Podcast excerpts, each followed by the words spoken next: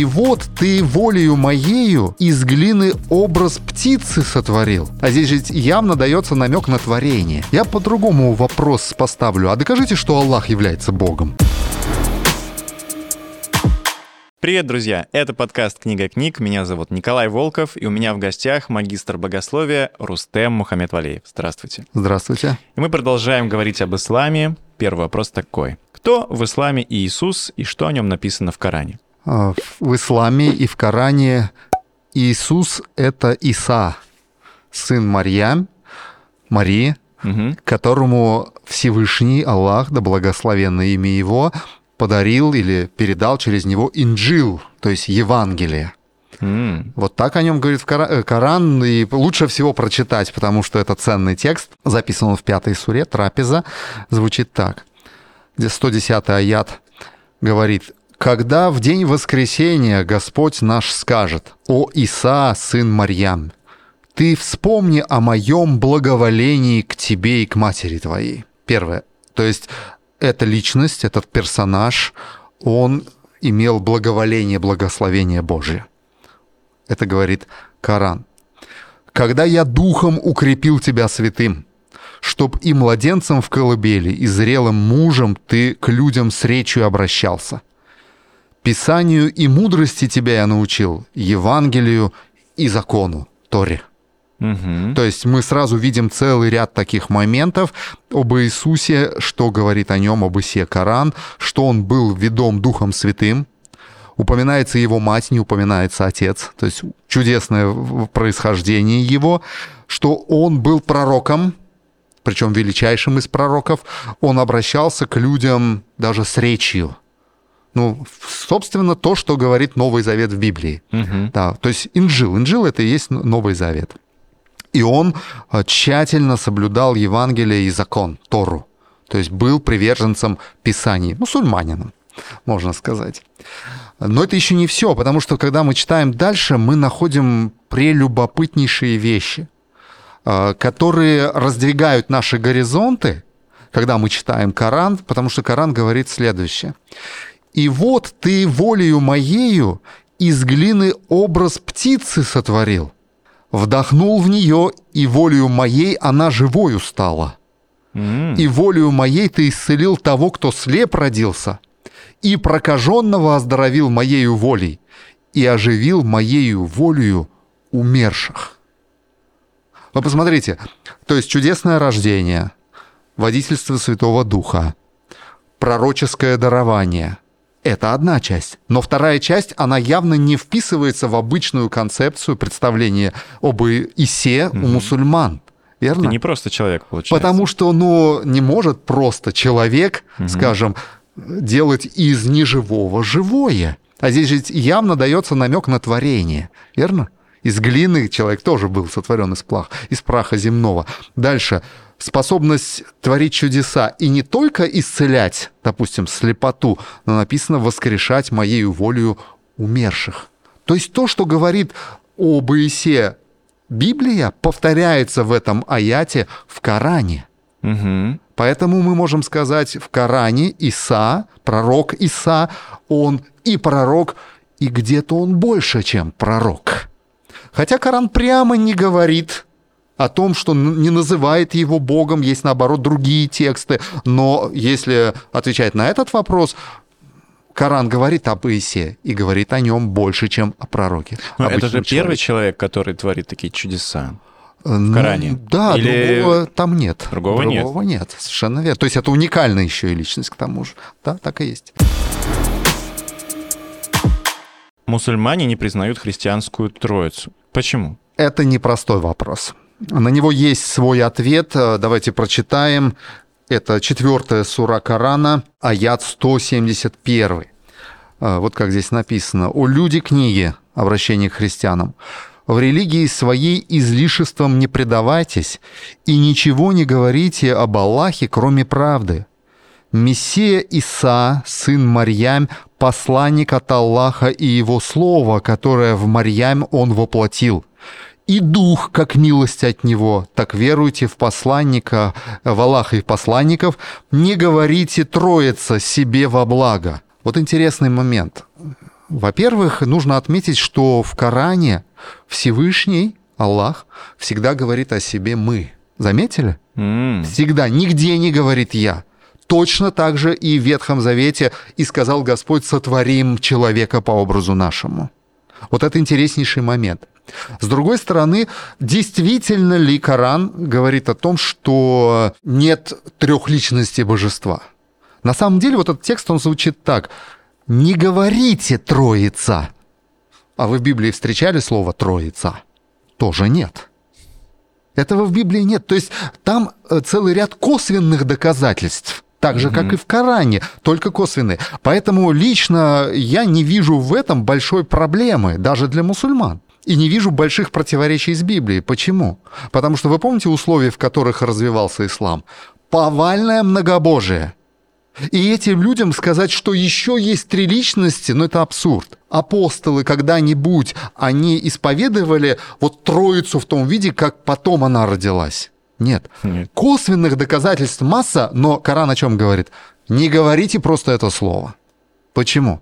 Потому что в тех условиях это было бы провокацией и попыткой или возможностью возвратиться в прежнее многобожие. Угу. Потому что вот то учение Библии о трех личностях божества, оно действительно таково, что о нем лучше помалкивать. То есть вот так публично, вы знаете, э, я знаю, что мусульман часто обижают такие сравнения, когда они слышат от христиан. Это как яйцо. Есть вот скорлупа, белок и желток. Вы знаете, это унизительно для Всевышнего. Нельзя его сравнивать с материальными вещами. Вот что они скажут. И будут правы.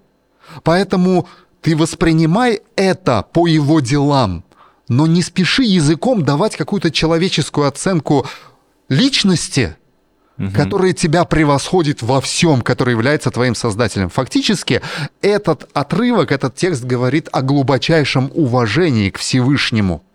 И он также говорит о том, что здесь молчание золота, и не стоит слишком увлекаться этой темой, особенно э, беседуя с мусульманином, потому что это э, доказывается даже историей. Вообще во все времена любые человеческие пересуды о природе божества, знаешь, знаете, всегда чем заканчивались?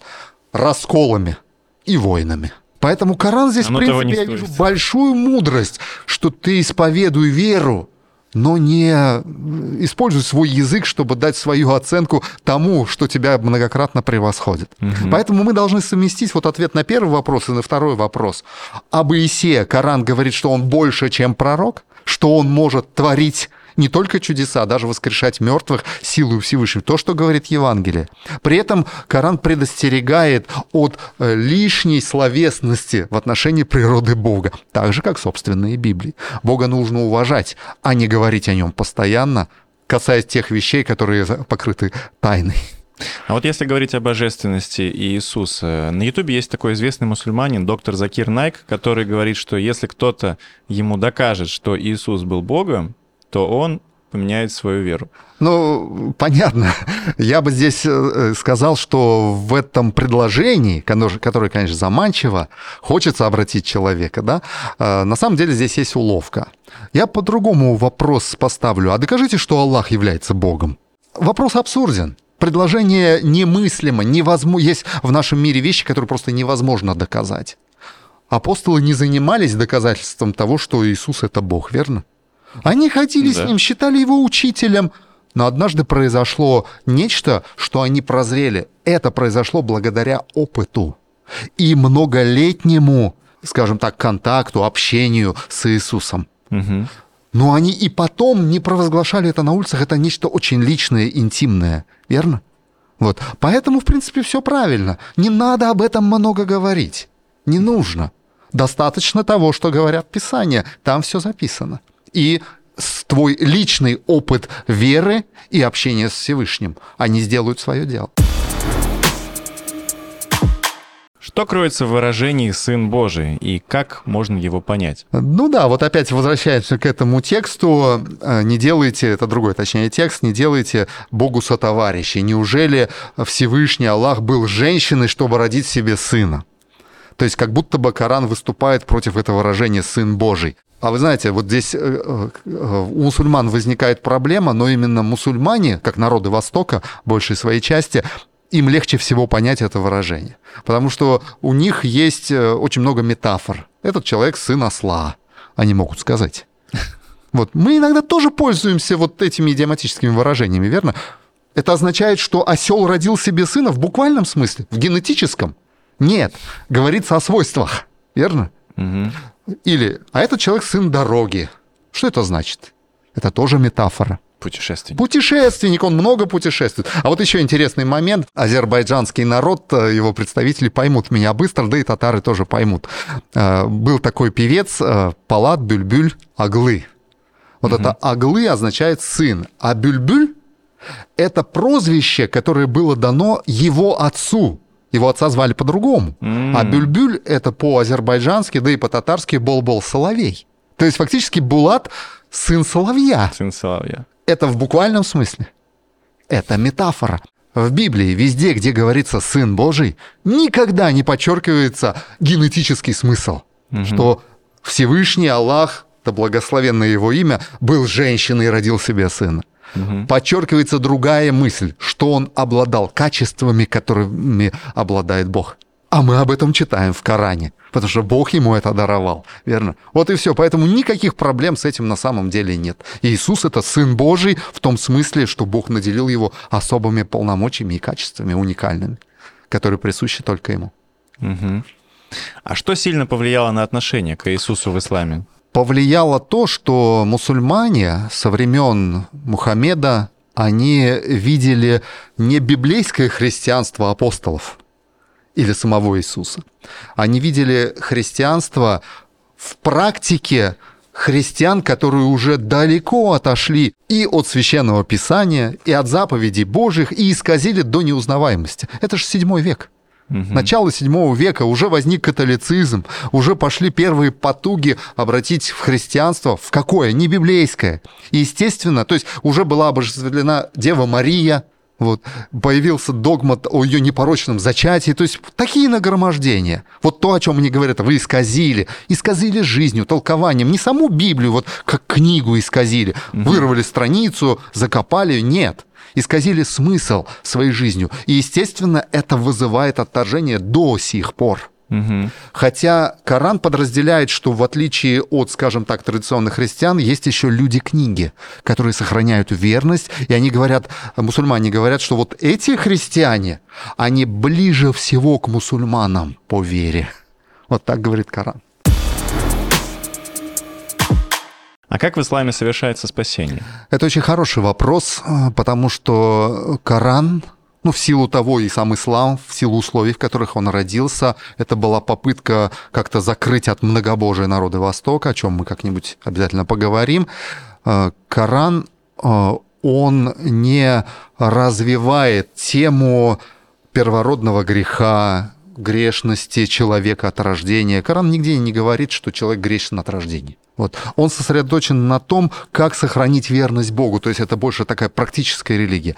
И поэтому в какой-то степени мусульмане, они исповедуют религию дел. Угу. То есть чтобы угодить Богу, нужно. И вот здесь дальше очень строго. Пять основных столпов практики ислама. Мы говорили на одной из тем. Да? Это исповедание, это нужно mm публично сказать, это молитва, это пост, это милостыня закят, это хадж, это все дела. mm Вот. вот у них так совершается спасение. То есть Бог тебя любит, но ты в ответ ему вот это покажи, что ты тоже любишь, что ты мусульманин и что ты предан. Вот так в Коране на самом деле. Но тут, э, соответственно, есть проблема определенная. Ну, в принципе, казалось бы, все логично, да, то есть ты делаешь добрые дела, и Бог тебя спасает за это. Да, да. Поэтому логичный вопрос, а нужен ли тогда мусульманину Иса? Mm-hmm. Да? Я обычно мусульманам задаю такой вопрос. Хорошо, ты делал добрые дела, ты совершал, был примерным мусульманином, но ты согрешил. Ты что-то сделал харам, то есть какой-то грех совершил, серьезное преступление, и ты не успел покаяться. И умер. Угу. Что с тобой будет? Ад? Ты погибнешь? У тебя нет того, кто за тебя будет ходатайствовать, когда тебя не будет. Вот это ответ на вопрос, чего не хватает мусульманам. Не хватает того самого Исы, который продолжает за него, даже когда его не будет. Потому что это опасная религия получается. Угу. Ты делал, делал, ошибся, и все, у тебя нет шанса. А Иса библейский, авторитет которого Коран также поддерживает, он говорит, что я продолжаю за тебя ходатайствовать. Угу. Я твой представитель, я твой старший брат. Ну, получается, нужен ли мусульманину Иса? Ну да, мы ответили, да. Угу. Да, конечно же, по этой причине. А как мусульманину преодолеть э, предубеждение к Исе? Все просто. Все очень просто. А как преодолели апостола? Он для них сначала был, ну, еще один человек. Угу. Потом стали общаться, пошли в гости. Учитель, да. Потом стали видеть его чудеса. Говорит, о, целитель. И вот так постепенно Три с половиной года им потребовалось, чтобы увидеть то, о чем в Коран говорит, что это больше, чем просто человек и больше, чем пророк. Поэтому есть единственный путь для любого человека, включая мусульман. Это личный контакт и знакомство с рассказами хотя бы в первую mm-hmm. очередь об Исе. Ну и затем они увидят, мы все увидим, что Всевышний будет делать посредством того, что Иса-то сегодня жив – Коран об этом тоже говорит. Вот, и поэтому он продолжает за нас ходатайствовать там. То есть через личный опыт, по-другому никак. Сначала Писание в совокупности с личным опытом. Хорошо. И последний вопрос. Какая ага. еще роль Иисуса описана в Коране? Это очень интересно, и здесь стоит прочитать. Это 43-я сура Корана, и здесь говорится следующее. «И станет Иса, сын Марьям, знамением часа, а потому не сомневайтесь в нем и следуйте за мной. Это есть прямой путь. И вот эта фраза «знамение часа», это вот в этом переводе на русский, который я читаю, а фактически там говорится «знамением судного дня». То есть Коран говорит о втором пришествии Исы, сына Мария, пророка Исы, больше, чем пророка Исы. Вот это да. Да, Коран об этом говорит. Друзья, напоминаю, что если вы хотите глубже изучать Священное Писание, вы можете зайти на наш сайт книга-книг.инфо и пройти бесплатные уроки. Поэтому, пожалуйста, заходите, регистрируйтесь, получайте знания. Ну что, Рустам, спасибо большое за беседу, было очень интересно. Аллаху Акбар. Господь велик.